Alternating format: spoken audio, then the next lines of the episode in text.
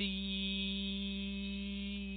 You're listening to the LMC Radio Network, broadcasting out of Forestville, California, on the World Wide Web at luckymojo.com. Give me a go, no go for launch. Booster. Go. Retro. Go. Vital. We go fly. Guidance. Guidance go. Surgeon. Go flight. EECOM. We're go flight. GNC. We're go. Telmuse. Go. Control. Go flight. Procedures. Go. Inco. Go. FAO. We are go. Network. Go. Recovery. Go. Capcom. We're go flight. Launch control, this is Houston. We are go for launch.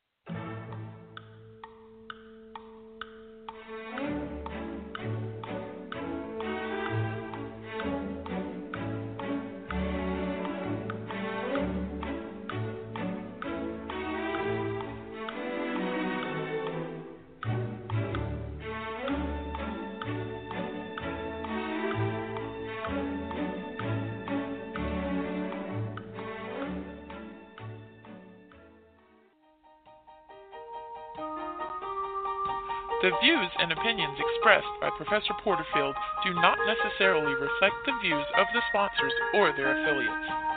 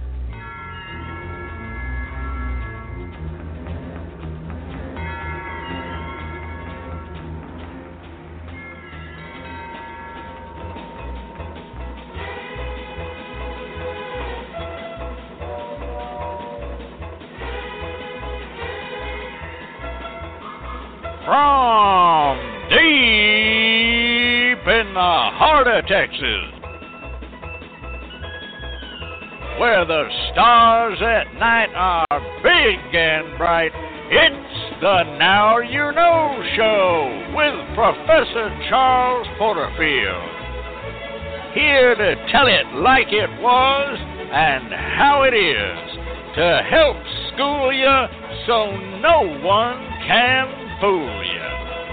Brought to you by the good folks at the Lucky Mojo Curio Company in beautiful Forestville, California, and online at luckymojo.com. So now, without further ado, here's Professor Porterfield.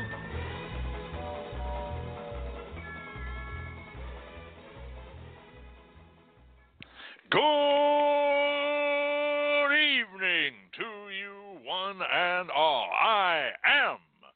Professor Charles Porterfield, and uh, hoodoo is my business.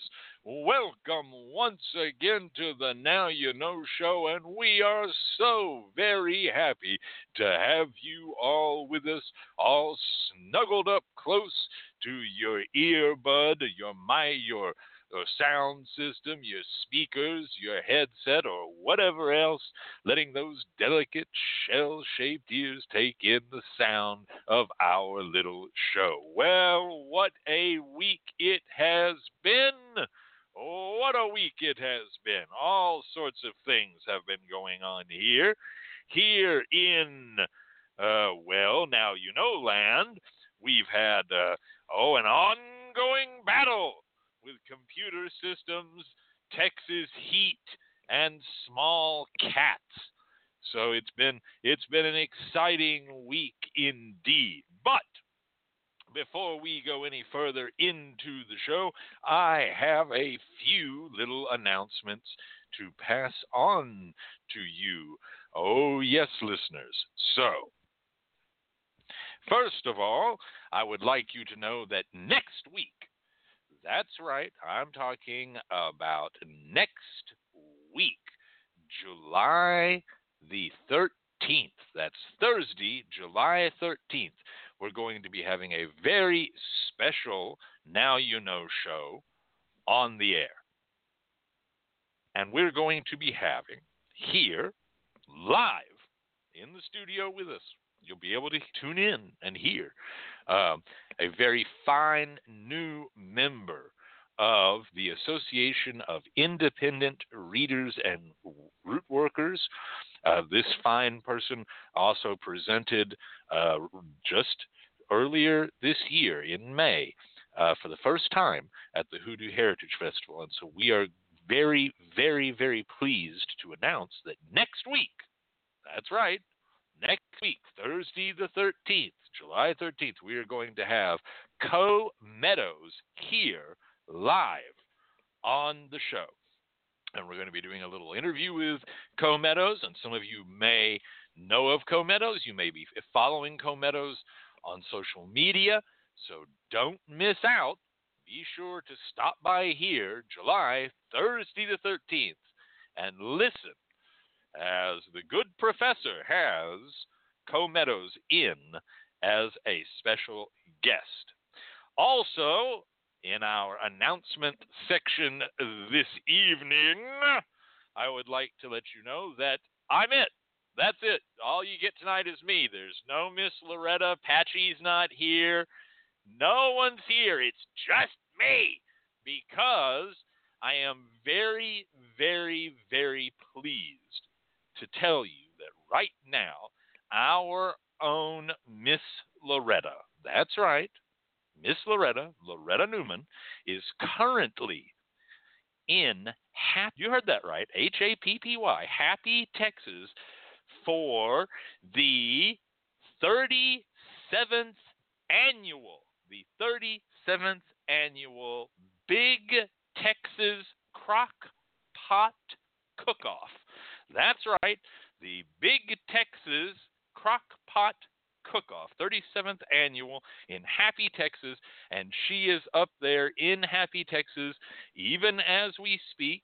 Uh, the, the Crock Pot Cook Off takes place tomorrow, and she's up there with our own Count Goulash. Uh, Apache went on up there. He's doing a little broadcast, and hopefully he'll have that for us uh, next week or the week after. And we all want to take a moment to wish our Miss Loretta well and hope that she places. We don't know. Maybe, you know, whatever. Uh, I think, I think at minimum, at minimum, Miss Loretta is worthy of at least third place. I mean, come on. I know she's got some stiff competition up there in Happy, Texas, but come on, third place at least. Hoping for first place. I bet. You know, you never know right? You never know. She's she's a wizard. She's a wizard with that crockpot. So that just means that tonight you're stuck with me. You're stuck with me. And so let's go over to the LMC radio newsroom where I am currently standing by. Take it away, Professor Porterfield. Good evening. this is the news, read by Charles Porterfield. Today is Thursday, July 6th, the 187th day of 2017. There are 78 days until autumn begins and 178 days left in the year. The 7th and the 8th of July will be auspicious days to bake, cut firewood, cut hair to increase growth mow to increase growth, castrate farm animals, dig holes, wean, potty train, and wax floors.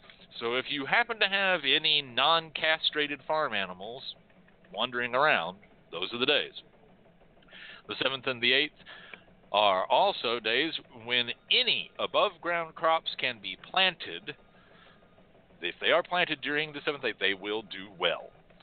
The ninth is a good day for planting beets, carrots, Irish potatoes, and other root crops. Also, the 7th and 8th will be good days for morning fishing. Today's highlight in history comes to us from this date, July 6th, in 1957, when Althea Gibson became the first black tennis player to win a Wimbledon singles title as she defeated fellow American Darlene Hard 6 3 6 2. Also, the Harry S. Truman Library, the nation's first presidential library, was dedicated in Indian Independence, Missouri. And also, on the same date in 1957, 16 year old John Lennon first met 15 year old Paul McCartney when Lennon's band, the Quarrymen Skiffle Group, performed a gig at St. Peter's Church in Woolton, Liverpool. Also on this date, in 1535, Sir Thomas More was executed in England for high treason. In 1777, during the American Revolution, British forces captured Fort Ticonderoga. In 1885, the French scientist Louis Pasteur tested an anti rabies vaccine on nine year old Joseph Meister, who had been bitten by an infected dog. The boy did not develop rabies. In 1917, during World War I, Arab forces led by T.E. Lawrence and Auda Abu Tayi captured the port of Aqaba from the Ottoman Turks. In 1933, the first All Star baseball game was played at Chicago's Comiskey Park. The American Leaguer defeated the National League 4 2. In 1944, an estimated 168 people died in America's worst circus fire, a fire that broke out during a performance in the main tent of the Ringling Brothers and Barnum and Bailey Circus in Hartford, Connecticut. Amongst the survivors was a then young Charles Nelson Reilly. In 1964, the movie A Hard Day's Night, starring the Beatles, had its world premiere in London, and the British colony of Nyasaland became the independent country of Malawi. In 1967, war erupted as Nigeria sent troops into the secessionist state of Biafra. The Biafrarian War lasted two and a half years and resulted in a Nigerian victory. In 1971, jazz trumpeter and singer Louis Armstrong died in New York at the age of 69. And finally, in 1997, the rover Sojourner rolled down a ramp from the Mars Pathfinder lander onto the Martian landscape to begin inspecting the soil and rocks of the red planet. Today's birthday greetings go birthday greetings go out to singer actress Della Reese, who is 86. The 14th Dalai Lama, Tenzin Gyatso, is 82. Actor Ned Beatty is 80. Singer Gene Chandler is 77. Actor Burt Ward is 72. Actor director Sylvester Stallone is 71 and actress Shelley Hack is 70. We also wish to send out birthday greetings to AIRR member Madam Pamita, whose birthday was yesterday, the 5th. Happy birthday, Madam Pamita. Our thought for today comes uh, from Mexican painter Frida Kahlo, who was born on this date in 1907 and died in 1954 who said, quote, Nothing is worth more than laughter. It is strength to laugh and to abandon oneself, to be light. Tragedy is the most ridiculous thing. This has been the news from the LMC Radio Newsroom, and we now turn you over to, well, me, Professor Porterfield, and the lucky number. lucky number. Oh, dreaming of lucky numbers. Hoping that those lucky numbers yeah. will show for me. Numbers only show for you and me. Superstitious. Or even makes me suspicious. Table with 13 dishes. Issues will make me. Make you bleed. Having peace. Hey, That's mommy. Yeah? Yeah, man. Well, all right then. Put my trust in Goofer Dust. Cause you know someday it may bring you a seven. Or maybe a lucky eleven. Oh, that you see in heaven. Lucky number for me. Yeah. Yes, and you need not just trust in Goofer Dust as advised by the Nicholas Brothers because we have the lucky numbers and card for you here each and every week. And each and every week, the lucky numbers and cards are brought to you by ProfessorPorterfield.com. Why not stop on by there and take a look? Before we get into the lucky numbers, we have a question about numbers, and we're going to answer it. The question was how many other how many other entries are there in the Big Texas Crock Pot Cook Off along with our own Miss Loretta? Well, according to, let me just see here, according to papers left with me, you, you can hear them there, there are at least this year 263 entries. At least 263 entries in the Great Texas Crock Pot Cook Off this year. Interesting fact that is about the population of Happy Texas. The lucky numbers tonight are 6, 12, 33, 35, 48, and 51. Once again, those lucky numbers this week are 6, 12, 33, 35, 48, and 51. This week's lucky three digit numbers are 116. That's 116. 4, 8, 9. That's 489. And 535. That's 535. And I have to tell you that it is my belief that 489 to be particularly hot this week. The card of the week is the Four of Clubs, the stranger's bed, travel for work or business, or sleeping alone. This is a week in which one should have stability and solidness in projects and endeavors, and be on the lookout for a possibility of travel for work. It is now time to have your ducks in a row and be ready to go where and do what your business and work projects demand. However, be cautious this week not to get in fights with spouses or lovers, as you might end up sleeping in a cold bed. Remember, our week runs Thursday to Thursday, so check in with the Now You Know show to get the numbers and cards when they first come out. And if you hit, I'll remember where you get. Till then, good luck to you all. Up next, we're going to go straight into the professor's pontification. This week, uh, we've got some bad news. I just had a talk with my lawyer.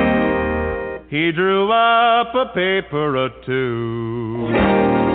I think he's got a big surprise. He's gonna try on you for size. I got bad, bad news for you. I'm not gonna give you no lecture. I ain't saying what you should do. But, gal, if I were in your shoes, I'd to watch my P's and Q's. I got bad news for you.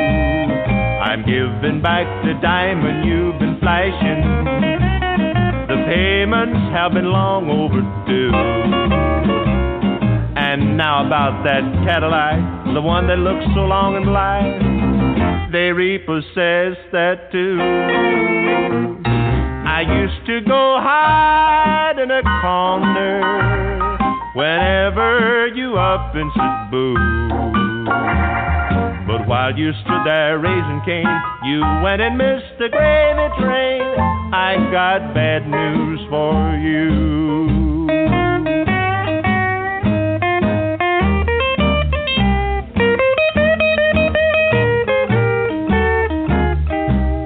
I sent back your fur coat this morning and closed out your charge account too.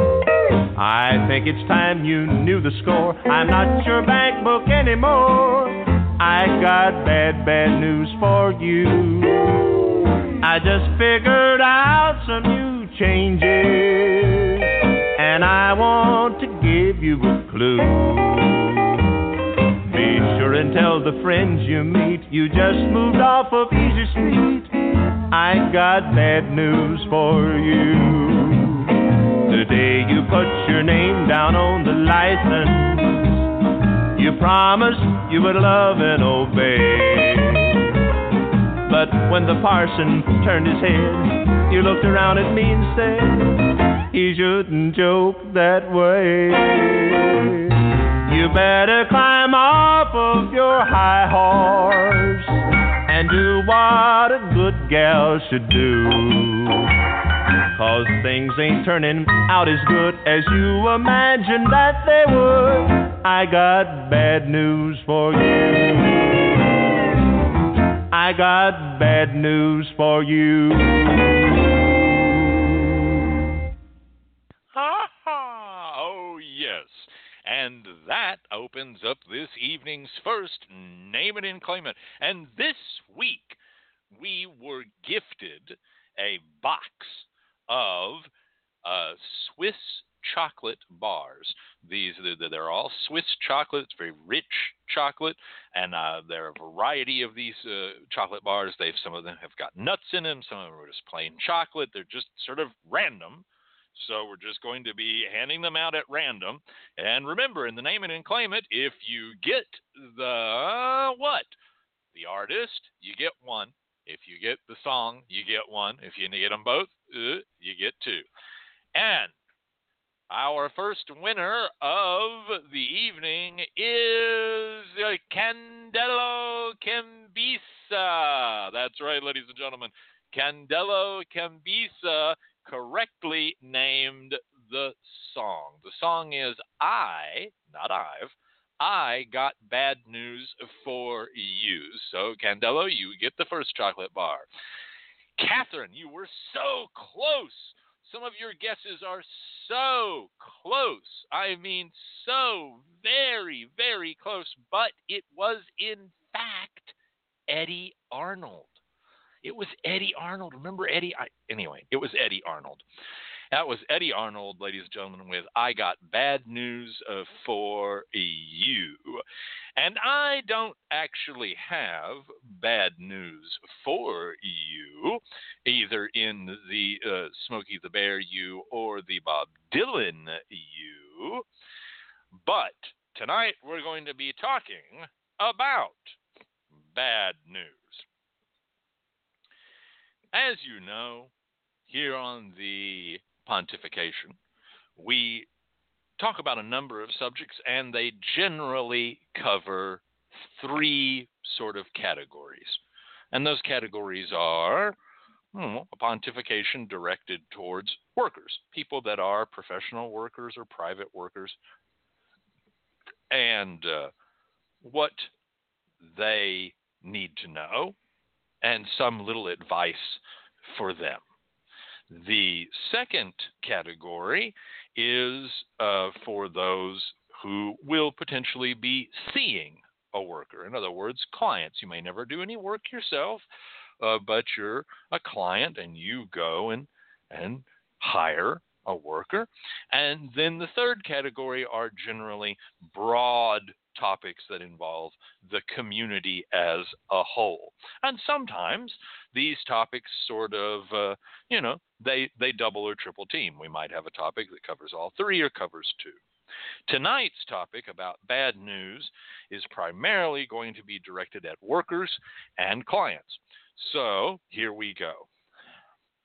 We've talked before about the similarities uh, between the position of a spiritual worker, particularly a worker involved in hoodoo and conjure and root work, and a doctor or a lawyer, and how they have a certain set of similarities.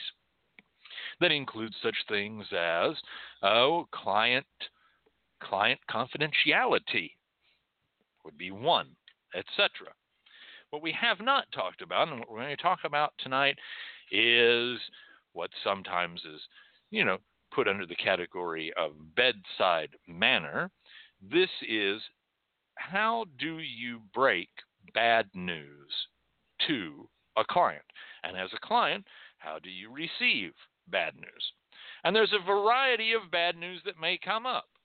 Sometimes you're just working for someone as a reader. You're just doing a reading, but there's a lot of bad news in that reading. And I know readers who will not, under any circumstances, touch certain bad topics.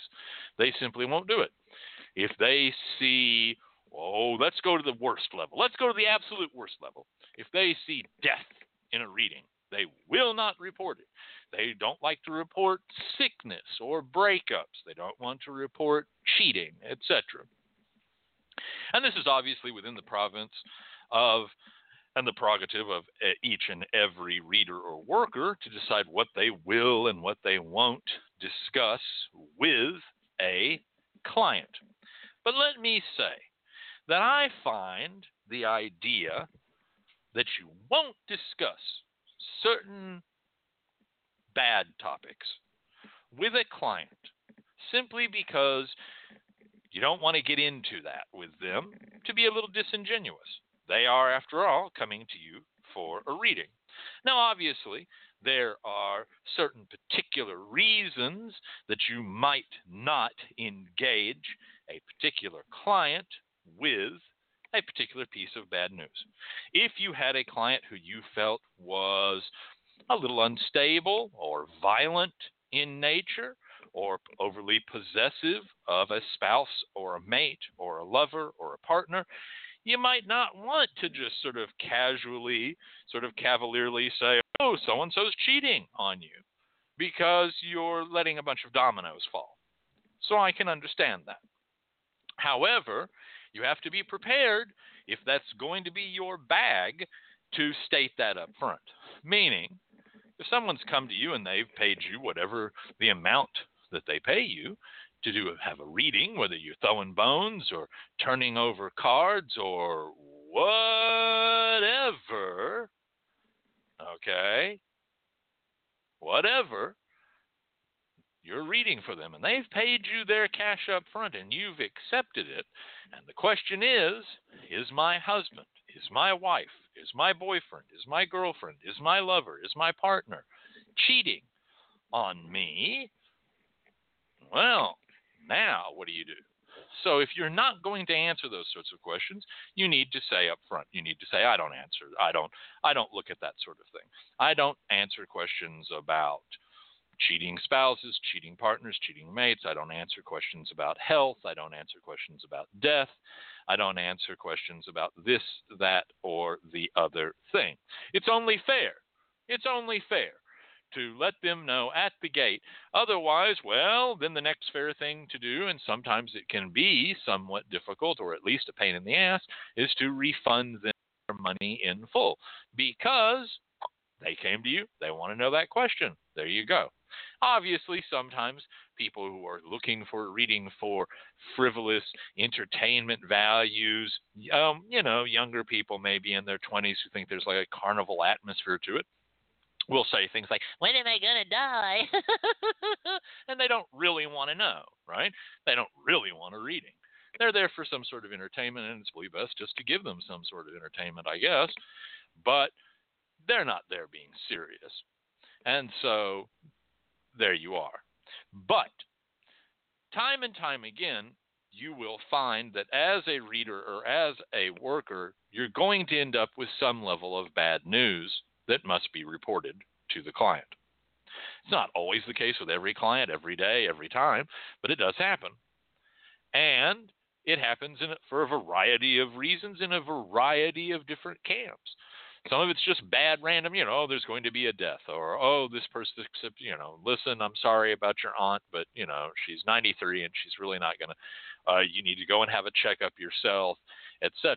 And there are gentler and better ways to tell someone certain, certain things, but we're going to get to that a little bit later on. Right now, we're still just coming right at the subject, as it were. It's going to happen. It's going to happen. And if right now someone listening to the sound of my voice, or in the future, someone listening to the sound of my voice in the archives, pulls this line, and the line goes like this It never happens with me because I have the power. A real worker, a real worker doesn't have to report any goddamn bad news because a real worker knows how to fix it. Well, good luck to you. I mean, that's great there, Merlin. I mean, I didn't. Why are you a professional worker? Why are you taking people's money? I'd figure by now you'd be living in a goddamn mansion on the top of a goddamn hill. Because apparently, no matter what the fuck problem comes to you from your clients, you can fucking fix it. If they've got cancer, poverty, death, disease, heartbreak, tax problems, John Law chasing them, and anything the fuck in between, kids in fucking prison, husband, wife in prison, you can fucking fix it. Listen, I didn't realize that the position of God had recently come up for a switchover. Could you swing your way past Denton, Texas? We could use some help here too. See, that's a bullshit response. There are going to be situations that as a worker you cannot resolve. You just can't. Sometimes it's just it's just too crazed. It's just too big. It's just too set in stone. Sometimes God doesn't want it fixed. Sometimes the client's not going to do what you told them to do. The list goes on and on and on of reasons why work doesn't always work. You know it, I know it, we all know it. Work doesn't always work. Not every plumber can fix every goddamn plumbing problem in your house every time. Not every electrician. Sometimes you have to pull all the wires out and start from scratch. Sometimes houses have to be knocked down and new houses have to be built. Not everything can be fixed just because there are highly trained very well educated, excellent in their craftsmanship workers for that situation. Not every lawyer gets every client off, not every doctor saves every patient. Period. We know this is true. As the as the pastor used to say, if prayer worked all the time, if all prayers were answered, everybody's grandma would still be alive. All right? There be no death in the world because none of us want our beloved family members to die, and we will pray our asses off. So it doesn't always work. And therefore, as a worker, you need to be prepared. You need to have the skill to know how to deliver bad news. He's not coming back. She's not coming back. They're not interested in you. They're not going to hook up with you. So and so's not going to get that early parole. The court case is not going to be won in your favor.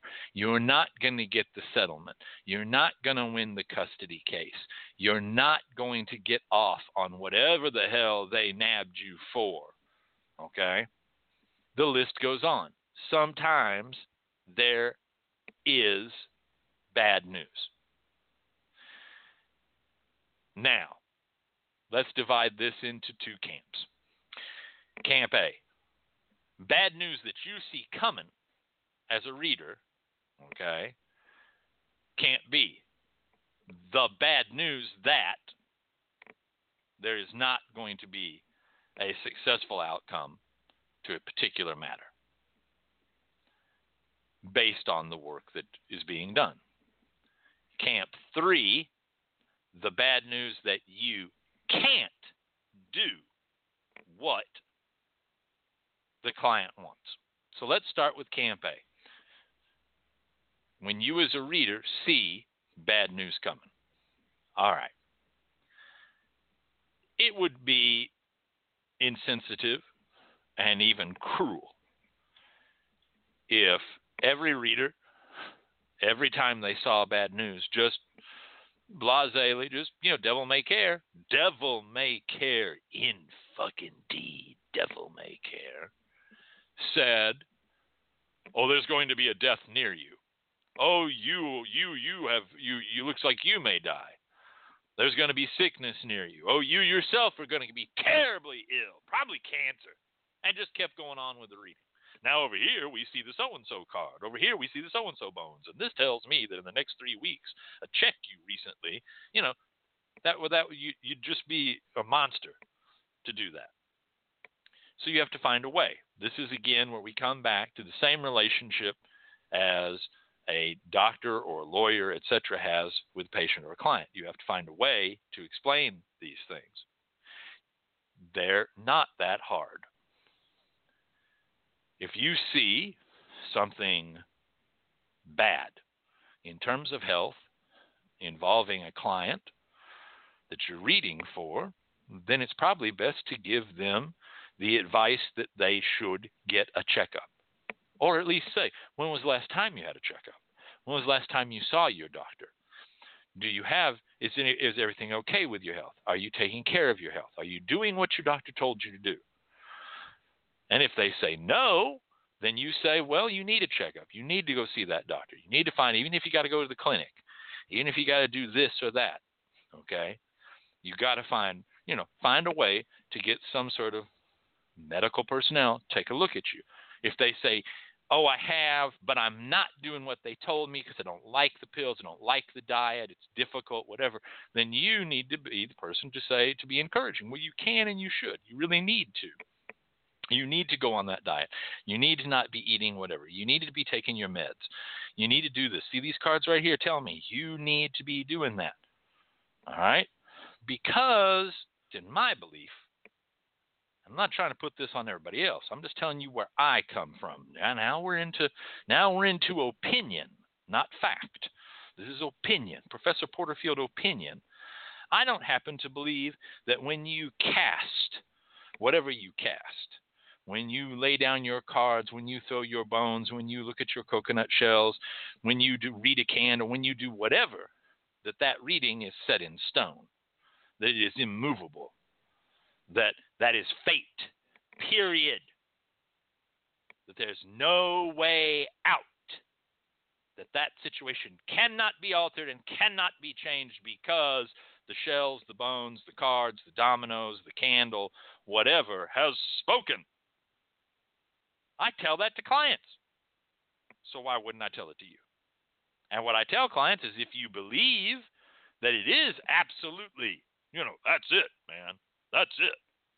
You know, why don't you run on down to the Chinese restaurant, buy you a bag full of fortune cookies, they'll sell them to you directly, and go home and pencil in the rest of your month.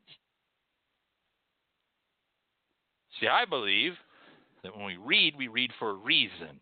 And one of those reasons is to be able to take a different path, to take a separate road, to make alterations, to make change.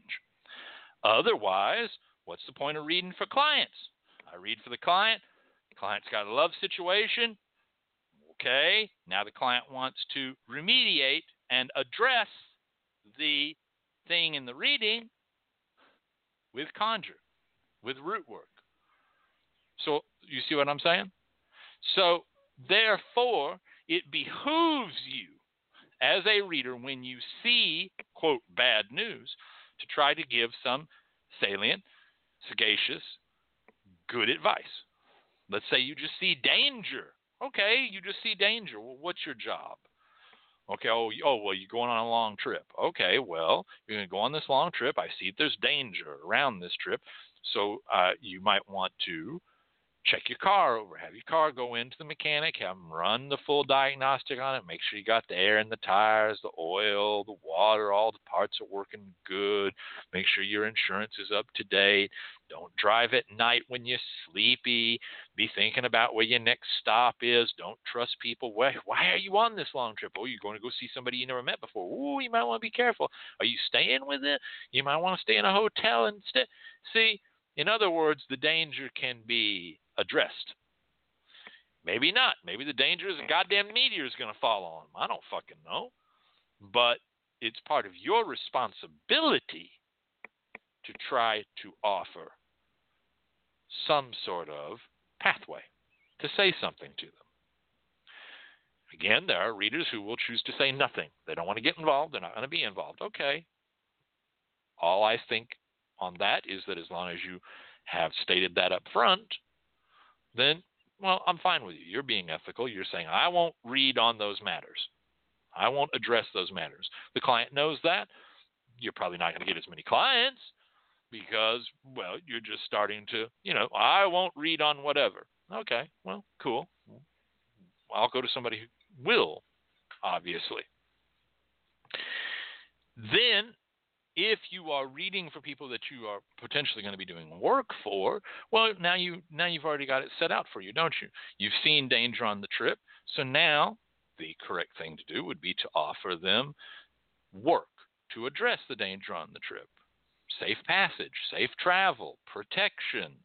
If the if the danger is coming from somebody else being directed at them in a spiritual sense, reversal, jinx breaking, the list goes on.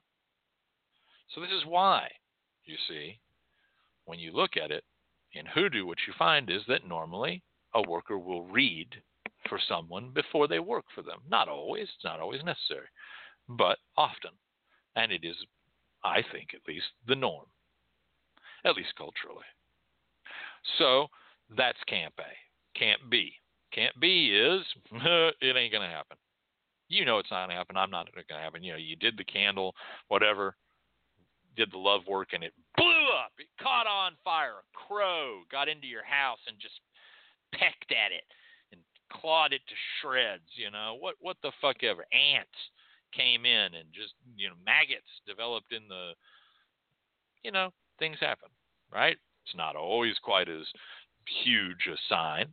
It's not always quite as huge a symbol, but as a worker, you hopefully have developed skills to tell you when a piece of work has worked or a piece of work has not worked. So that leaves us into two sub directories, two sub camps, if you will. The first is this didn't work. This didn't work. The thing we tried didn't work. We can try it again, okay? Or we can try a different thing, but this right here didn't work. So that's a matter of procedure, if you will. Think about it like that. That's a this procedure did not work. All right, the problem's still there. The problem can potentially still be addressed, but not by this procedure. Or we need to do this procedure again. Speaking to those of you who are going to be clients out there, here's where you got to start being careful.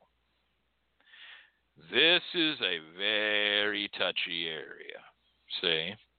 Because if you're not careful, you'll find that you end up paying out to somebody of not good ethics and not good morals and not good character. Oh, thousand dollars, two thousand dollars, three thousand dollars, ten thousand dollars, fifty thousand dollars in procedures. When what you probably should have been told is this isn't going to work. I got bad news for you. I got bad news for you. No one wants to get bad news. I don't particularly want to get bad news. Okay?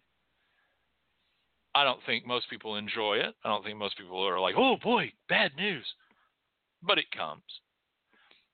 But you have to be careful of people who have nothing but good news for you, particularly if the good news comes with a surcharge. See, it's so easy because people are desperate. People are heart sick. People are physically sick. People sometimes are mentally sick. People have poverty. People are don't nobody wants to go to jail. The, list goes on and on. People want the good job. People want to be lucky in their gambling, etc., etc. People need the jinx off of them. People want revenge against someone, whatever the cases may be. That it's very easy for someone engaging in skullduggery, someone with a, a nasty sort of character, to say, uh, you know, that worked a little bit, and if we just do it, you know, uh, well, okay, it's a little bit closer, well, blah, blah, blah, and to just happily lead you, say, because you don't want to hear the bad news, into paying them again and again and again and again and again and again and again and again and again and again. And we've talked about that on the show. And it's easy for those of us who haven't been taken, who haven't been caught up in a cult, who haven't had our power taken away from us, to laugh or to roll our eyes or say, How the fuck do people let that? Well, it's easy, man. It's fucking easy. You know? If your child has cancer and somebody says, Hey, man, I got this machine that cures cancer, you know? I mean, are you, are, you know, it's easy. It's easy to get taken. It's easy. And so we do have people who end up 5,000 and 10,000 and more in the hole. Listen, they, ask around. Ask ask around. There are workers amongst you. There are workers in this chat room right now. There are workers out there in the world who are good, honorable, ethical, clean, moral workers who will flat up tell you that they have met and talked to people who have lost fifty thousand dollars. Fifty thousand dollars, pal. Fifty freaking thousand dollars, my friend. Man, I don't have fifty thousand fucking pennies. Okay? And there are people who have been cheated out of fifty thousand dollars. And not all at once. It wasn't a one time fifty thousand dollars COD charge on a candle. No, it was a bit here, so and so, so and so, so and so. Uh, uh, take a little, leave a little, take a little, leave a little until it was $50,000 and they got nothing for it. And a part of that that I bring up is not wanting to hear bad news. See, it, it, it's an exploitable weakness. It's an exploitable weakness. So I, I kind of went off the topic there for a moment, but it's important that you understand that sometimes, you know, you need to hear bad news. Now, let's talk about the opposite side of that. The opposite side of that is that sometimes they get the $50,000 out of you with the bad news. Oh, yes, there's an alternative game here. And the alternative game here is that everything's bad news. It's all bad news. There's no good news. There's no way out. It's all darkness and midnight and crows pecking the eyes out of corpses. It's all terror and horror and death and only I can show you the way out. Only my whatever is keeping you protected. Only I am able to keep you alive. Only through my work are you going to be okay. It happens both sides.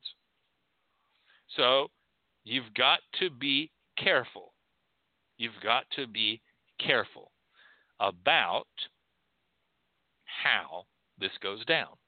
You've got to be careful about someone who's only darkness and someone who's only light. I'm not talking about encouragement. I'm not saying someone who says it can be okay. We can find a way. You at least will be okay. I'm not talking about someone who's encouraging or helpful. I'm talking about so everything is perfect always. You just have to be very careful. So, now, coming back into our main camp, here we are. You have clients, they don't want to hear bad news. What are you going to do? See, there's a third situation here. You can be an honest, ethical, moral, honorable person and slowly get slid near being kind of a, a con man by the client. Oh no, seriously, by the client. Not by you. You're not trying to cheat them. but they literally don't want to hear bad news. So you come and say, listen, it's not going to happen. Well, can't we just keep doing so and so? And you go, uh, uh, they go, come on, please, blah, blah, blah. You know, I'll pay for the candle. It's not a big deal. I got lots of money. You know, I just want to keep, I just want, I know what you're saying. I hear what you're saying. I'm not a crazy person. I hear you. I see your lips moving. I understand what you're saying. But what harm would it be to just try again? Can't we just try again? Just another trial. Can't we just try one more time. One more time. Let's say, and you're standing there going, No, no, they're not coming back. They're not coming back. They're not coming back. They're not coming back. And they're go they're standing there with money in their hand. They got money in their hand. They're saying, Okay, I hear what you're saying. I hear what you're saying about how they're not coming back. But what if what if there was something that could distract you from that position? What if there was something, something you could hold in your hand? Like, like let's say there was suddenly something in your hand, in your right hand, and and so you're over here going, no, no, no, it can't happen. And then there was this thing in your right hand that distracted you from that, and suddenly you were able to say, well, maybe, maybe it can be done. What if I were to put something in your hand that would let that would distract you? What if it was, let's say it was fifty dollars. Let's say you had a fifty dollar bill and you, I mean, there are people. I mean, I'm making light of it. I'm being humorous here, but there are people who literally will guide you down the path of being a con person because they don't want to hear bad news, or they'll be bound and determined to get conned. You'll tell them uh, the bad news. It's not going to happen. Whatever it is not going to happen. They'll say, "Hey, thanks, bye," hang up walk out of the office, walk out of your shop, walk out of the bodega, walk out of the candle shop, walk out of the botanica, walk out of wherever they are, and immediately go to someone who will give them the good news. Of course it can happen. Of course they're coming back. They literally are conning themselves. They're setting themselves up to be conned. They demand it. They demand it. They must be conned because they don't want to hear the bad news. They don't want to hear the bad news. But they will beg you, beg, please, please, I love him so. Please, I love her so. Please, I need him out of, I need him to get that parole. Please, I need this. Please, please, please. What if, what if, and this falls into the, what an extra special. See, these people, when they come to you, if you listen to them, you'll find out if they've already been prepared by other con people. See? Because they'll say things to you sometimes like, uh, you'll say, well, I can do this, whatever, and I charge, uh, oh, let's say 50 bucks. And they'll say, well, how much for the really good one? Like, how much extra to make it really good? Because I, what, what would a hundred dollars get me? What would a hundred dollars get me? And they don't know what to do when you say, "Hey, man, it's fifty dollars." You know, I don't, I don't, I don't parcel my work out like that. Okay, I don't do like, well, half-ass job is fifty dollars and a full-ass job is a hundred dollars. Okay, and they're shocked, and you can tell the minute they say that to your ass that they have already been prepared by other less ethical people. They've already been out there in the big wide world, and they've already encountered those people. So what are you going to do? What are you going to do? Because nobody wants to be the messenger of, you know, bad tidings. Nobody wants to be that guy who has to go and say, hey, man, it sucks. She's never coming back. Hey, man, it sucks. He's not coming back. Hey, man, I can't do this. But they will literally, literally, literally just go after you. Please, please, please. You know, and they'll they'll they will feed your ego. They'll feed your fucking ego. You know you're the greatest. You know you're the best. You know there's nobody more powerful than you. I came to you because you're the most powerful. I came to you because you are a man or a woman of God. I came to you because you're anointed. I came to you because Jesus in a dream told me that you're the person who can do this. Believe in yourself. Man, they will become your fucking coaches and be like, believe in yourself. They want to dust good, pick you up and dust you off. If they were in front of you. They'd be like, come on, you can do this. Come on, you can do this. Believe in yourself. You can totally do this. They're you're and and before you know it, you're just taking their money. You're just taking their money, and you know is that the situation you you already got the bad news. See, there comes a time when you have to say no. There comes a time when you have to put a kibosh on the situation. There comes a time when you have to say, I won't sell you any more of this. I won't do that. I won't do so and so. Because the bad news is this is not going to happen. He's not coming back. She's not coming back. They don't love you. All right. So the bad news is the bad news sometimes for you. So there has to be a certain strength. And that comes back to the issue of ethics and morality always. There always is required a certain strength of character to do that. It's so easy not to. It's so fucking easy not to. It's harder to do the right thing. Then we've got our third case of the bad news. We've already dealt with you've seen the bad news coming, and now we're dealing with the bad news of you can't, it won't, it shan't. Now we've got that final bit of bad news, which is the entire arena of what literally can't be done. I'm not talking about this work is not going to work because this procedure that we have will not work because these sets of procedures. I'm talking about the people that come to you and they say, I want to be invisible. Now, let me be highly specific here. They don't mean they want to be unseen. They don't mean that they want to be looked over. They don't mean that they want people to not notice them. They mean H.G. fucking Wells, Claude Rains, okay, invisible.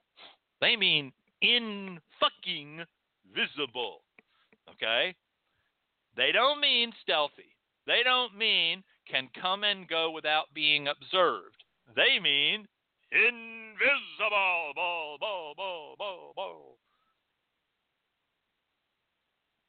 And once again, not going to happen. Not going to happen. Those other things I said, that can totally happen.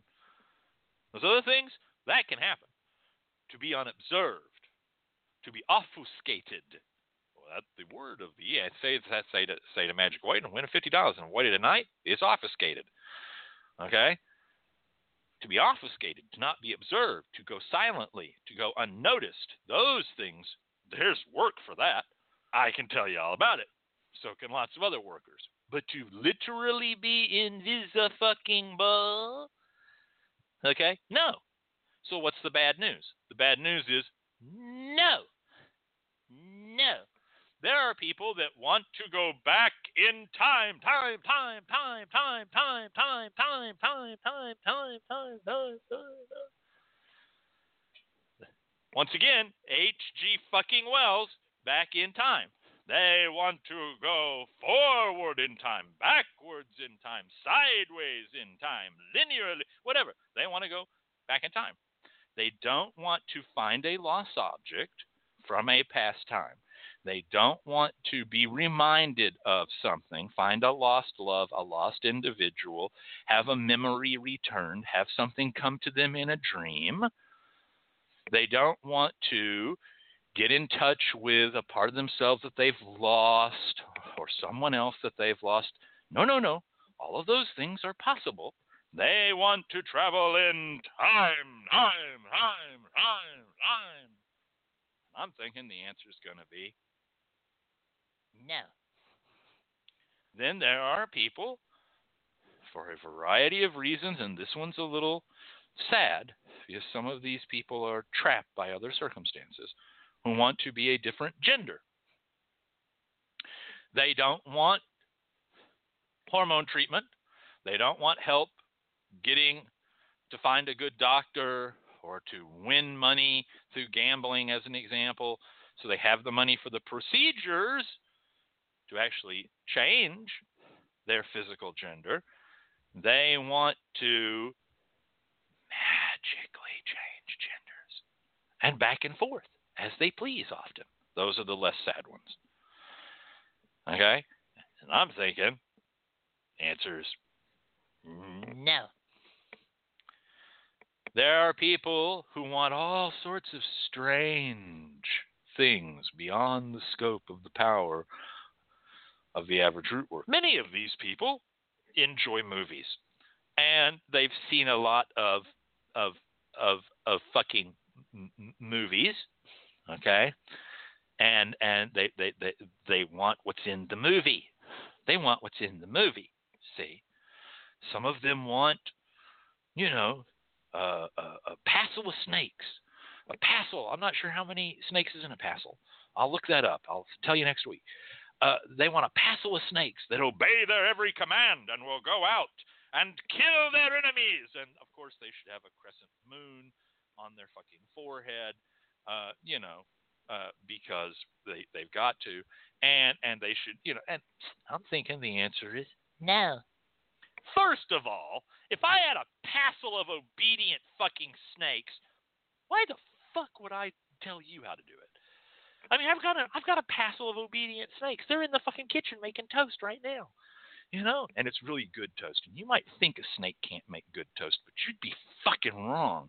This is like some of the best toast. It's just perfect. It's not too dark. It's not too light. The butter's just perfect. It's not too soppy in the middle, like all yeah in the middle of butter. It's not too little butter. It's just fucking perfect. Okay, so why would I give you the power to have the passel? Once again, we'll be looking that up. Uh, Papa Newt, Papa Newt's in the chat room, and Papa Newt will tell us here momentarily how many is in a passel. A, a passel of obedient snakes. Okay. So once again, now we've got the bad news, and the bad news should be no. That's not possible. Now, when you come to this, you're going to find some interesting responses. I would say seven times to eight, seven to eight times out of ten, you're not going to get the, uh, hey, you can do it. You, you know, they're not going to try to self con themselves and encourage you to become the con person. Seven to eight times out of ten, they're going to get rude, haughty, aggressive, demeaning, and abusive with you. They'll say things like, oh, well, I guess you just don't have the power then. I have, I have on my computer, I have a folder in my email. And it is a folder of nothing but responses from potential clients telling me what a shitty root worker and what a shitty hoodooist I am because I could not deliver to them a passel of obedient fill in the blank snakes, frogs, locusts, more times than you might think, girls. Oh, yeah. Oh yeah, you really ought to be careful out on the streets about people you just randomly bump into because I've got I've got letter after letter after letter of some dark, twisted motherfucking men who want a passel of obedient females under their absolute control. I'm not even talking about a pimp here. I mean, I'm not even say what you will about the state of pimpdom in the modern age. I'm not even talking about that. I'm not even talking about fucking slavery, pal. I'm talking about mind controlled women. Yeah, man. I uh, heard that you've got this hoodoo power.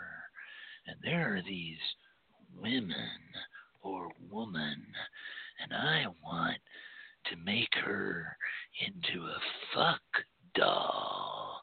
I want her to be uh, mentally under my control 24 hours a day, 7 days a week, 12 months a year, 365 days in that year or less during leap years or more during leap years as the case may.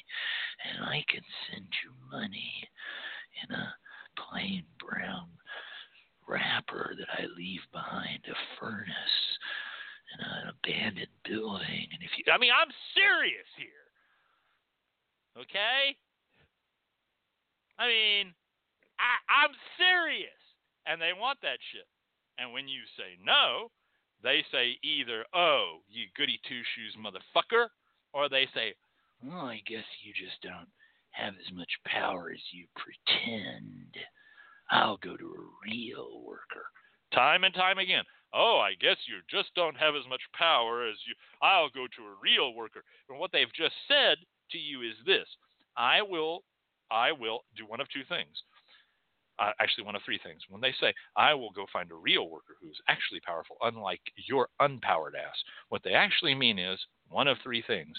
A, I will continue to write my weird word salad, semi sexual, creepy ass emails to other workers. B, I will go to a con man. I will go to a con man who will promise me the moon and do God knows what. And I don't even want to know what to get the money so I can have my passless snakes or girls or whatever. Okay. Or C, I will continue to discuss this with my friend in my living room as we watch movies about this and get stoned. That's what they fucking mean. So, that's the third bad news. People wanting impossible shit, people wanting creepy ass impossible shit, people wanting super creepy ass super impossible shit. And once again, you're a person of worth, if you're a person of honor, if you're a person of ethics, if you have decent character, you're going to say to them, no. And you're going to have to. And you're going to have to. All right? So, at the end of the day, you need to start preparing yourselves for these different kinds of bad news. Because sometimes, sometimes, when you give the bad news to a client and you find a method of speaking to someone one to one, human to human, you know, openly, like a, you'd want a doctor or a lawyer to tell you bad news with some compassion, with some honesty, with some decency, with some sensitivity, you find that you can get through to them. And that by getting through to them, you better their life because they're willing to now turn away from that path that had nothing but bad news in it. They're willing to adjust their own personal health, the health of others. They're willing to take better safety precautions. They're willing to make better plans. They're willing to give up on abusive relationships or at least compulsive or obsessional relationships. You're able to make a difference for them. And when you can make a difference for somebody, well, that's not bad news. In fact, ain't that good news?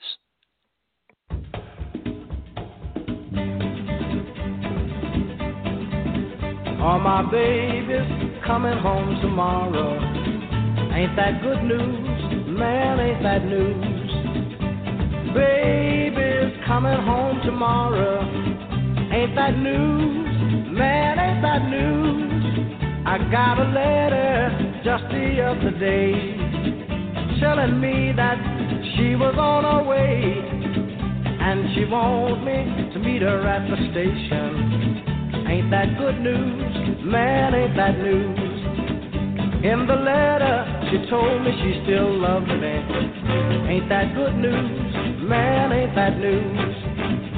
In the letter, she told me she loved me. Ain't that news? Man, ain't that news? She said she's sorry that she left. Found out she don't want nobody else. Said she wants me all to herself.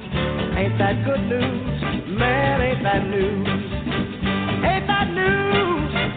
Ain't that good news? Man, I know that's good news. My baby's coming home tomorrow. Ain't that good news? Man, ain't that news? I'm gonna have her a party at the station. Ain't that good news? Man, ain't that news? Have a party at the station. Ain't that news? Man, ain't that news? I can't wait to get her home where we can finally be alone.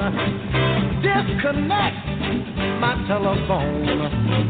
Ain't that good news? Man, ain't that news? Ain't that news? Ain't that good news? Man, My baby's coming home tomorrow. Ain't that good news? Man, ain't that news? Good news, good news. Ain't that good news? Ain't that news? Good news. Oh, yes. Okay. And uh, now for our second name and claim it of the evening. The first bar of Swiss chocolate goes to Troll Towelhead, Grand Mufti of Satanism and Chief Engineer here at the LMC Radio Network. The song is Good News, often with parentheses before it. Ain't that good news, and therefore, ain't that good news is an acceptable response.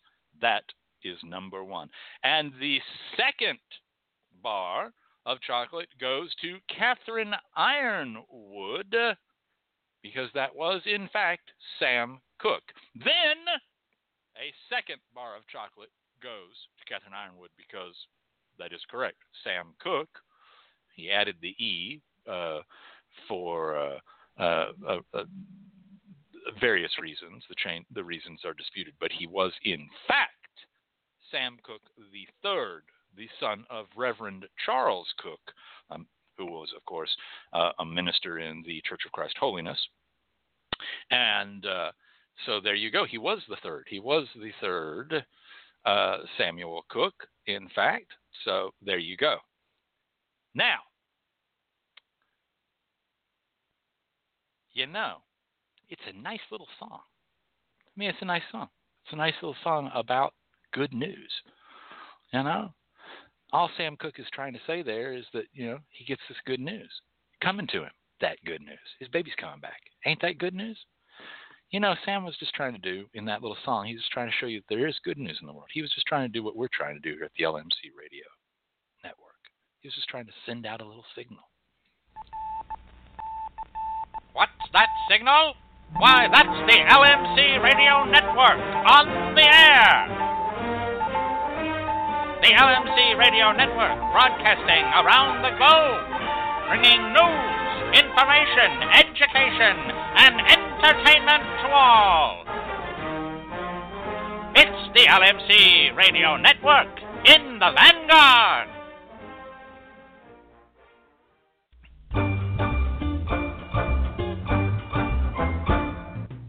The LMC Radio Network is a media alliance whose excellent shows include The Lucky Mojo Hoodoo Rootwork Hour with Catherine Yronwode and Conjurman Ollie, Sundays 3 to 4.30, Candelo's Corner with Candelo Cavisa, Michael Carell, and Lady A, Mondays 5 to 7, The Crystal Silence League Hour with John St. Germain, Tuesdays 5 to 6, In the Streets with Beverly Smith, Tuesdays 6 to 7, On Sacred Ground with Kai Armand and Paige Zafiriou, Wednesdays 3 to 4.30, Fit and Foxy with Madame Nadia and Jaya Danya, Wednesdays 6 to 7. The Now You Know Show with Professor Charles Porterfield, Thursdays 6 to 7.30. The Witch, the Priestess, and the Cauldron with Elvira Love and Phoenix LaFae, Fridays 6 to 7. And Liquid Libations with Andrea Weston, Saturdays 5 to 7. All times Pacific, add 3 hours for Eastern, sponsored by the Lucky Mojo Curio Company in Forestville, California, and online at luckymojo.com.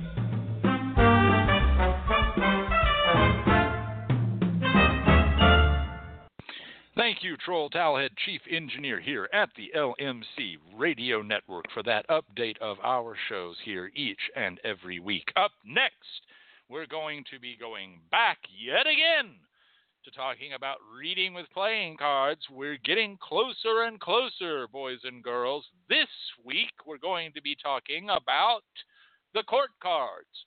You know, the Jack, the Queen, the King.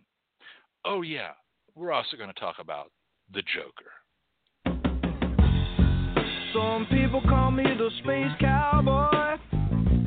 Yeah. Some call me the gangster of love. Some people call me Maurice.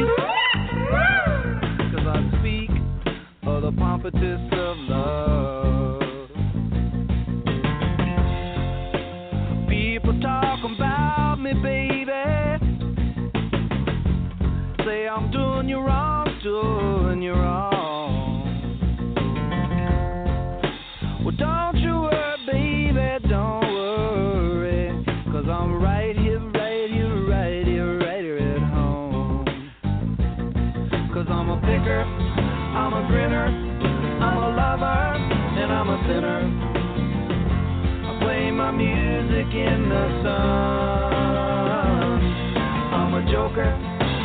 Smoker, I'm a midnight toker. I get my love on the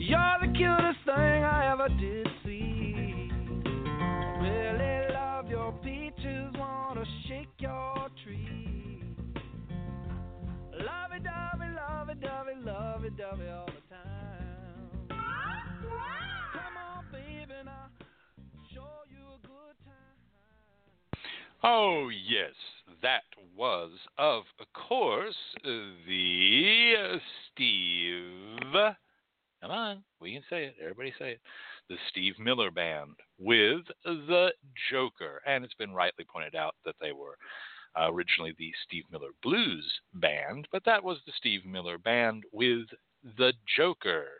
And the winner of the two chocolate bars is Christy X. P. And we're going to tonight be talking about interpreting and reading playing cards. We're going to be talking about the court cards, and we're going to be talking about the Joker. As you know, we are primarily talking about and discussing reading the uh, English pattern or uh, the English pattern that appears in the mm, American playing card deck. And uh, in that, there are three court, face, or royal cards for each suit, for a total of 12. The royals are dressed in elaborate English court costumes in the English pattern, English court costumes of the early 16th century. Now, in the American deck, these face cards are double headed, but originally the royals were shown full length, and we still have a callback to that in the game of cribbage. Uh, where you have the phrases uh, one for his knob and two for his heels. And the royals, the court or face cards, typically represent people that the person being read for uh, will encounter in their normal life family members, friends, employers, co workers, employees, strangers, themselves, uh, lovers, uh, etc. They here again in the American deck, based off the English pattern, we have only three of them the Jack, the Queen, and the King. So let's talk about them a little bit.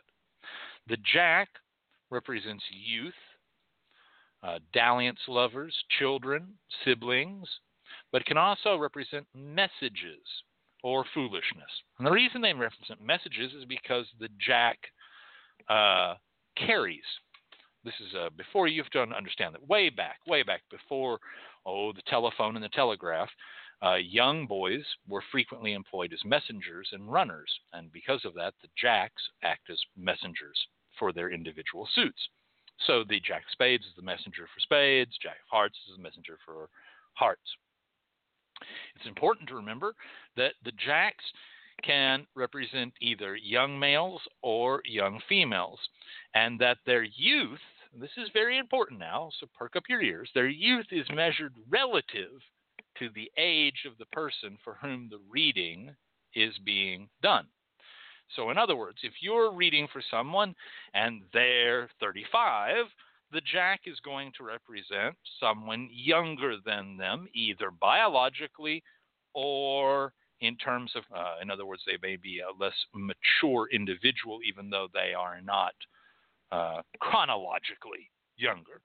But it will be younger than or less mature than the 35 of the person you're reading for.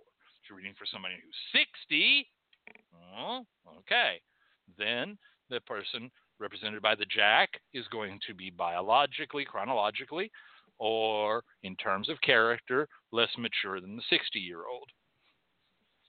The jacks often represent children and young people, be they uh, to again, again, in respect of the person being read for. Jacks generally are not pulled as a significator for an individual. They can be, but when they are, they show that some there's some sort of something here going on. There's a, a roguish or rakish nature. So if you're reading for someone and they are represented by, say, the Jack of Hearts, then that shows that they are a little bit of a, a playa, a little bit, you know, a little bit of a Lothario, a bit of a, of a love and leave type. Uh, the Jack of Diamonds shows that they're, you know, a little bit of Jack Flash. They they they they can they can be a little uh, not so trustworthy about their their material endeavors. They might even be a little criminal in their nature. But the jacks can also denote a small thing or the beginning of something new because the jacks are the lowest ranking court card. So you want to consider that the jacks relate to the queen and king. So let's come to an issue now, before we go into the queen and king, about the court cards and their particular suits. They are the rulers of their suits, which means that when they appear, cards of the same suit that are nearby them or sitting in significance in the reading come under their discretion, come under their power, come under their observance to one degree or another. And with the jack, that would be the least influence, the least. In other words, they're carrying a message. So if the hearts are in dominance in a reading, and here comes our jack of hearts, we know that the, probably he's or she is the person being discussed with the other hearts, and that they are at least a messenger, and therefore might fall into the position of a dear friend, someone you uh, someone you share your confidences with, a fam- familial family member, etc. The next one that we will discuss is the queen. And the queen represents women, or one specific woman, or men who have a more feminine nature. It also talks about beauty.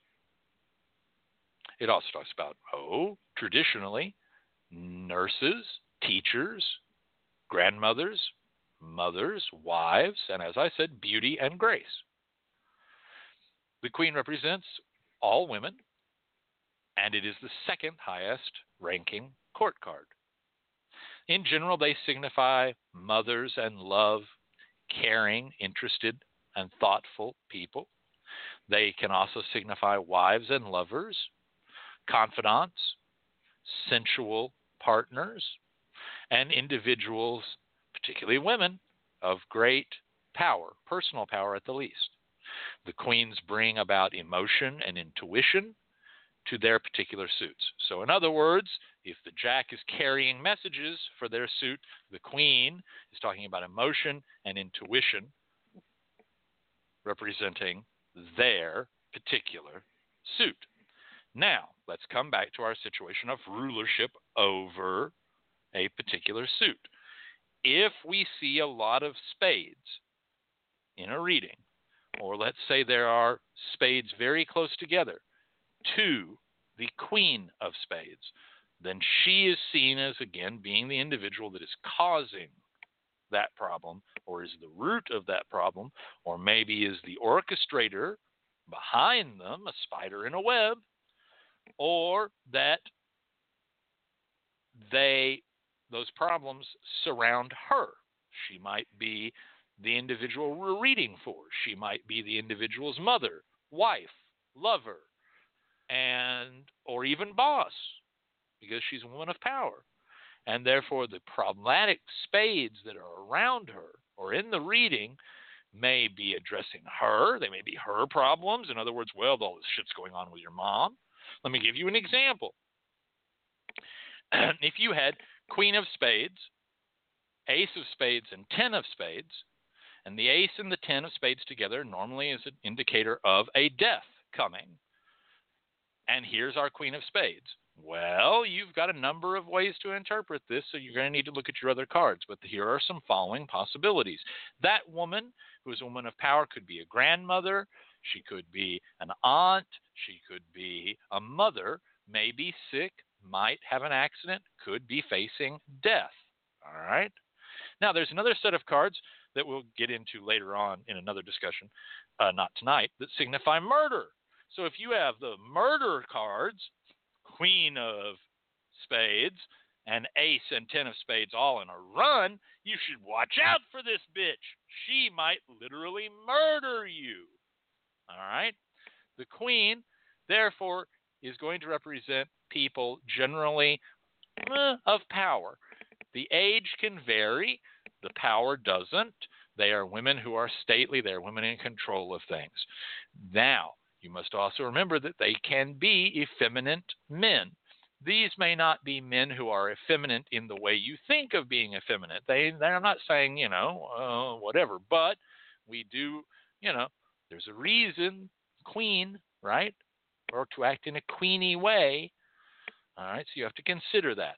But they may simply have a more feminine outlook, a more feminine kind of disposition to them. I have read for many a client, female client, where she was the more masculine, the more dominant of the two in the partnership. Her husband was less masculine.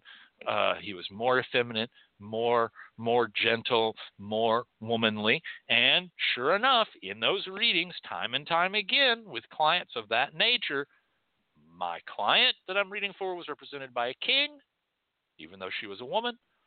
The partner, even though a man, was represented by a queen. But now we've gone up a ranking.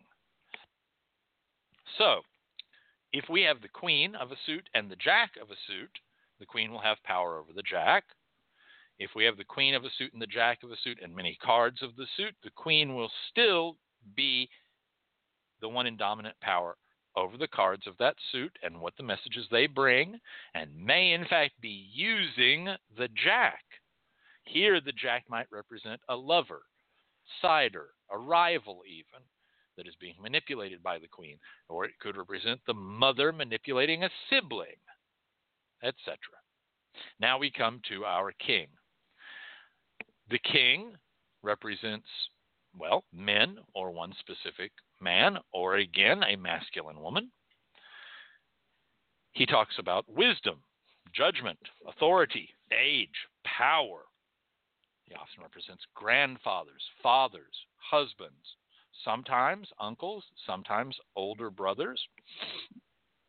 Bosses, again, if the boss is male. Kings are grown men, and they are the highest ranking court card. They signify mastery strength, control, leadership. And they also represent earthly authority, such as police or judges, and they can be cold and stern. They're protective and authoritarian, and depending on the particular suit, they can sometimes be hard and domineering. Coming back to our discussion about suits or court cards in readings ruling over suits, here's the penultimate. The king always rules his suit. If you have an abundance of diamonds in a reading, and there's the king of diamond, it's about him. He is in control. He will be somewhere in power. Now, don't confuse that issue. Don't think that him being represented as being in power in a reading means that he has, it may simply mean that he is the key stone, the touchstone, the person that it's all about. You might be reading for a woman. She might be completely caught up with this man. She might be doing all this crazy stuff with her money and her body and her sex and her freedom, as represented by those diamonds, to please him. He's not pulling the strings. She's doing it, but he's the reason. See, he's the king. He's the one doing these things. Kings also, as I said earlier, do often represent earthly authority. So here we have a change. They may not be people that the person you're reading for knows. They can be that judge, the police. Police are often represented by kings. They can be certain soldiers. They can be bosses. They're very often bosses. And so we see them in the reading in a different way. How do we determine that? Well, you're going to determine that by their position. And in the next coming weeks, we're going to be talking about positioning of cards and how they help tell us whether this is a lover or a judge, whether this is a husband or a cop, etc but represent those people. Now, what happens if you, and this has happened, I've seen it happen. What happens if you lay out your cards and there's just this, like, oh my God, there are 12 of them, right? There are 12 total court cards, face cards, and you lay out, and there are like eight of them, or there are nine of them. I mean, it happens, you know, like boom, it's nothing but fucking court cards. Well, this tells you that there's a whole lot of people involved. There's a lot of talk. There may be gossip. There may be cliques. There may be groups. There may be one group against another group. It could be gangs. It could be fam- various family members. It could be inter office politics. But you know that you're deeply rooted in the material now of people, and there are a lot of people involved. And also, you know something else that the more kings and queens that are there over the jacks, and the more kings over the queens, the less control there is here. The more this control is in the hands of those people, as opposed to being in the hands of the person you're reading for. I have personally, on more than one occasion, seen a reading about a court case, and boom, tons of kings, queens, only one jack. And we were reading about someone else's court matter. This was a, a, a beloved individual that the person being read for was worried about their court case, and it showed basically the court's full of people. You know, the court's full of people, and here's our poor little Jack. He has almost no power. He has no almost power. Now, what if, you know, it's just a whole bunch of hearts and diamonds? Well, that could mean a party. You know, that could mean a party. It could mean a party. And again, you want to look at the other cards. Is this, uh, you know, not so nice a party? Is this a kind of a flirtive, you know, under the radar kind of party? Is it an open party, etc.? So there, there you go with our court cards. And now we're going to talk a little bit quickly about our Jolly Joker. The Jolly Joker, the best bower, the Imperial Bower, the highest trump card, the Joker first shows up around 1870, and he was designed to be the top ranking card in the game of euchre. And euchre is its English spelling. See, in German, it's spelled J U K E R. And it's thought, pretty much assured that the, the Bauer card came to be known as the Euchre card, J U K E R which in time became Joker, J O K E R.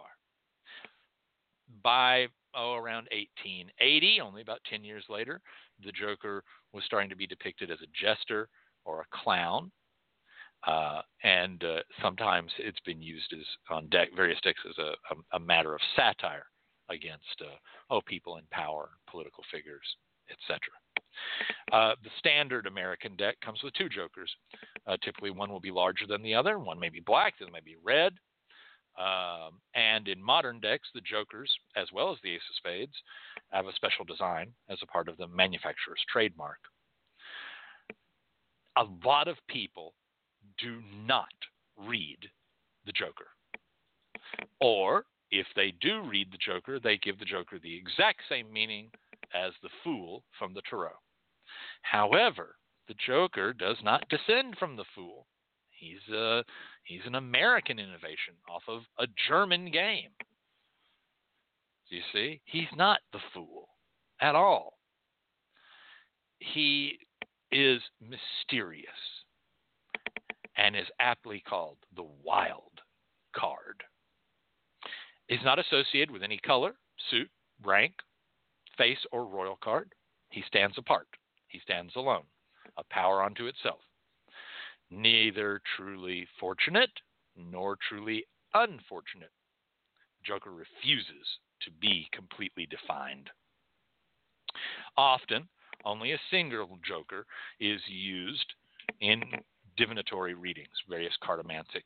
People will use both, um, but most people only use one. And when they only use one, traditionally, generally, what you see is that the large or black joker is added to the deck to be a part of the reading.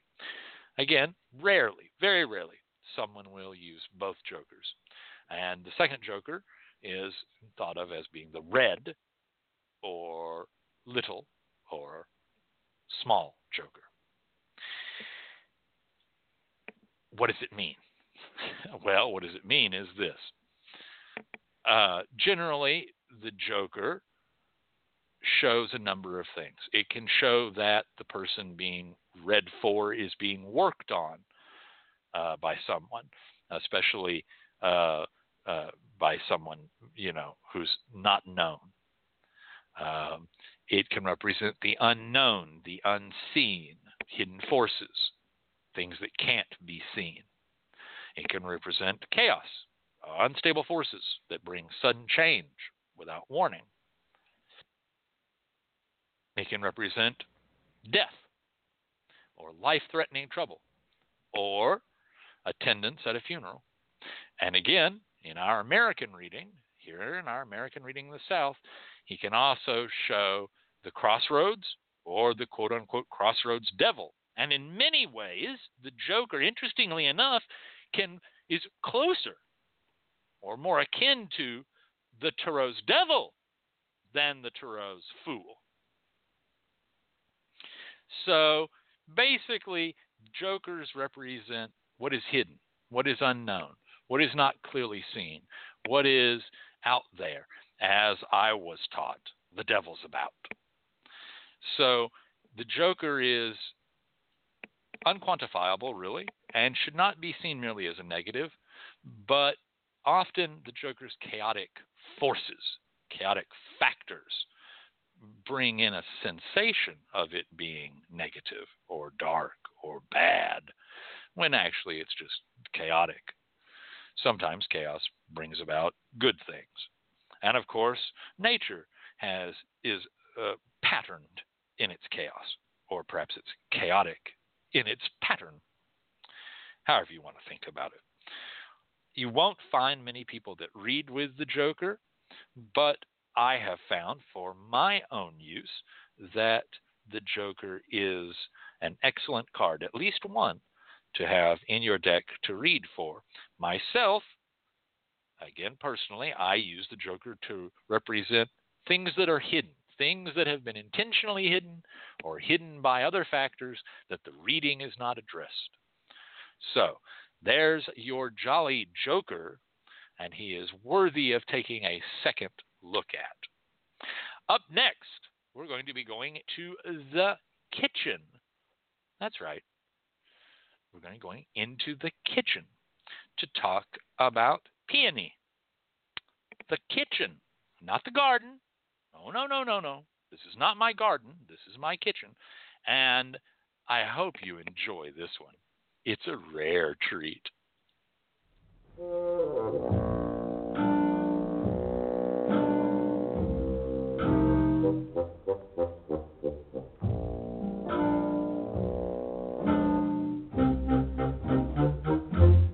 Twas the peony bush there in my garden that made you turn around and smile at me. Not the zinnias or gardenias with their fragrant perfume, forget-me-nots in a fancy pots or orchids in a bloom.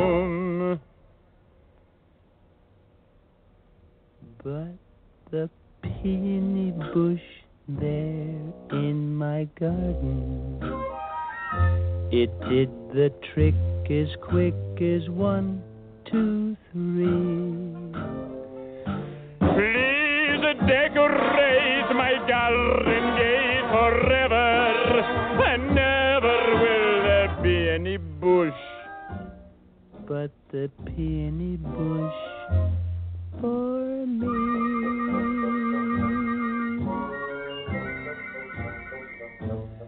Every rose, every tree, every bird and bee seem to rate a rondelet or two. So a slight poetic push for my favorite bush would seem to be long overdue. Twas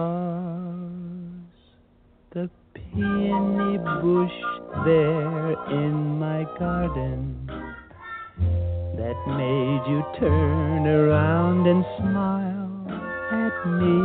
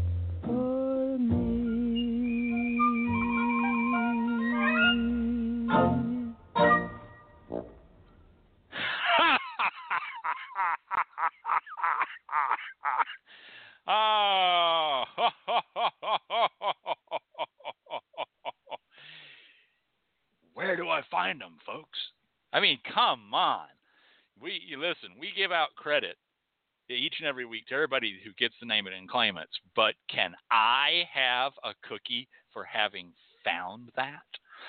And the winners of the name it and claim it are Troll Towelhead. He gets a chocolate bar, Swiss Swiss chocolate bar, because that was in fact Danny Kaye. And Void Void gets the other chocolate bar because the name of the song is The Peony Bush.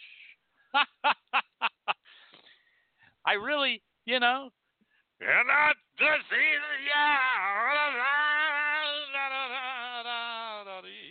And tonight in the kitchen, it's the peony and you and me. Oh, yes. And the peony is a flowering plant in the genus Paeonia and the only genus in the family Paeoniaceae. They are native to Asia, Europe, and Western North America, and uh, there is some uh, difference on the total number of species that can be distinguished, ranging from 25 to 40, although the current consensus is 33 known species. They are a tall, uh, or plant, but some are uh, a woody shrubbish plant.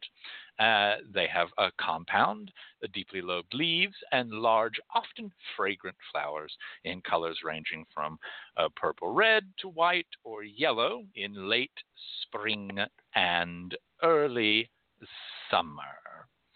It is amongst the longest used flowers in Eastern culture, along with the plum blossom. Uh, and uh, it is, uh, oh, it's been used frequently in traditional medicines of Korea, China, and Japan. And in uh, Japan, it's called a foreign medicine. Uh, the uh, pronunciation of peony in Japan is botan. Um, and its root was used uh, as a treatment for convulsions. It's also cu- cultivated there as a garden plant. And in Japan, uh, one of it is species is called the king of flowers, and another is called the prime minister of flowers. In China, uh, the fallen petals are parboiled and sweetened uh, as a tea time delicacy. And uh, peony water, uh, an infusion of peony petals, was used for drinking in the Middle Ages petals uh, may be added to salads or to punches and lemonades. And they're extensively grown as ornamental plants uh, for their very large and scented flowers. Um, by the way, they're the state flower of Indiana. Uh, you may not know that.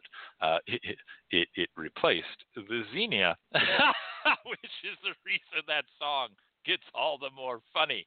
Uh, so there you go. But we are here to talk about hoodoo. Now, ain't we?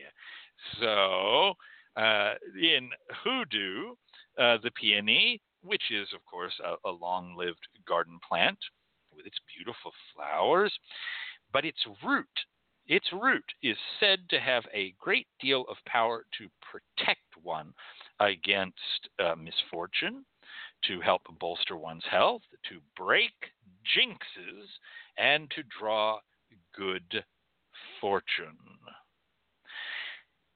So, let's talk about some of the ways that you can use it. You can use it to help to heal someone dear to you.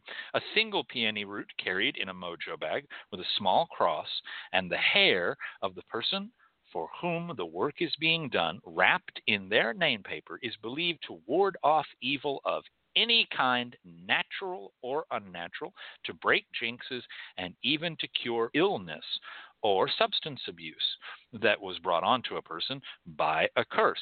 And this bag is dressed with protection oil, blessing oil, cast off evil oil, and run devil run oil according to the circumstances. It can be used for personal power, success, and luck. To do this, you carry a peony root, calamus root, and Solomon seal root together in a red flannel bag and dress the bag with John the Conqueror oil for power, success oil for success, or fast luck oil for gaming and gambling. And I must tell you that I highly, highly, highly recommend this and carry it myself. For protection, if someone is in need of protection or uh, guardianship, you mix peony seeds and white mustard seeds together and add them to protection oil to strengthen the formula. And then use the oil to dress uh, white cross candles and burn them on the name paper of the afflicted party. And then finally, and perhaps the best, is a very strong seven way root bag for luck. This is primarily for male luck and power and is made only with roots and no green herbs. It contains a small piece each of peony root, high John the Conqueror root, lucky hand root, bowhog root, Samson snake root, master root, and black snake root. The seven roots are sewn together into a brown leather bag, which may be carried on the person or hidden in the home or place of business. Uh, to make a similar seven way root bag for female luck and power, you would use one piece each of peony root, Queen Elizabeth root, lucky hand root, angelica root, calamus root, and blood root. And these, I can tell you, are uh, are very, very good, very, very good bags. Oh, oh, I'm sorry, and gentian root also in the ladies' bag.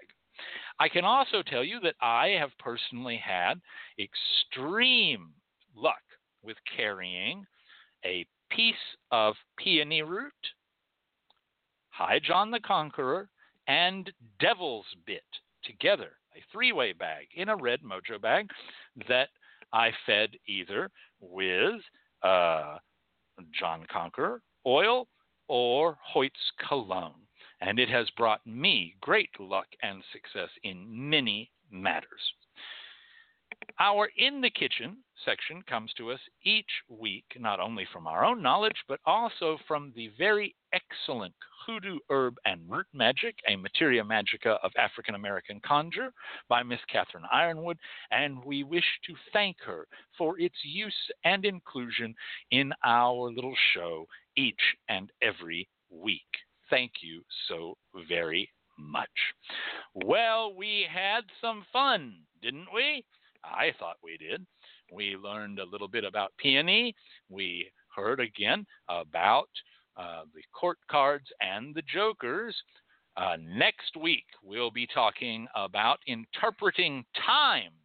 Interpreting time, a very hot topic.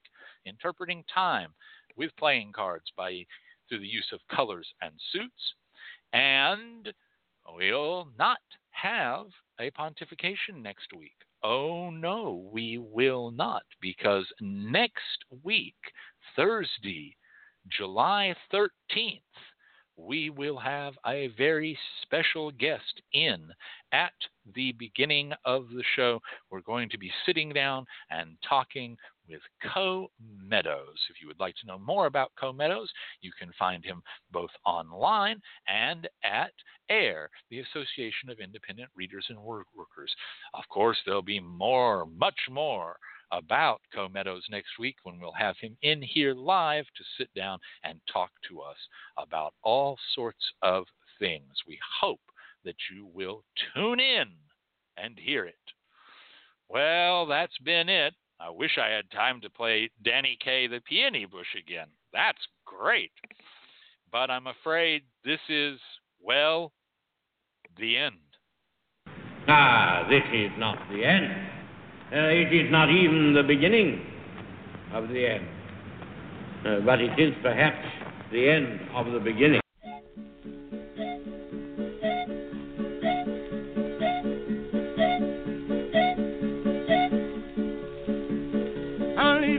Texas, Texarkana, and double back to Fort Worth. I'm on down to Dallas, train calling Katy, coming through the territory in Kansas City, and Kansas City St. Louis, and St. Louis, Chicago. I'm on my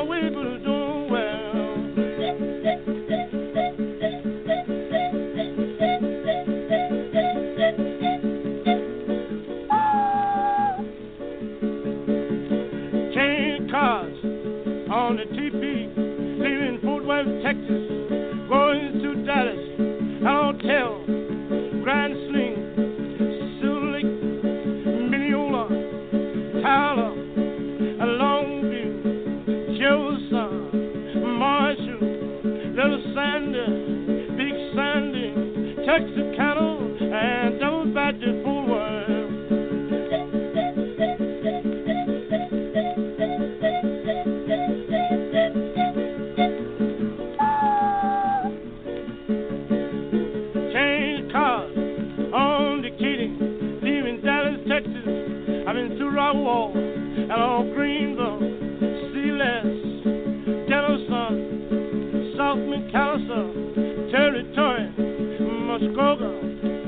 Wagner, Horse, Kansas, Kansas City.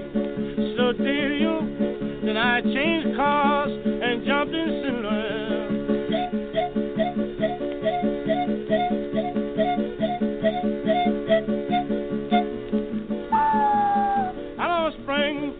I'm on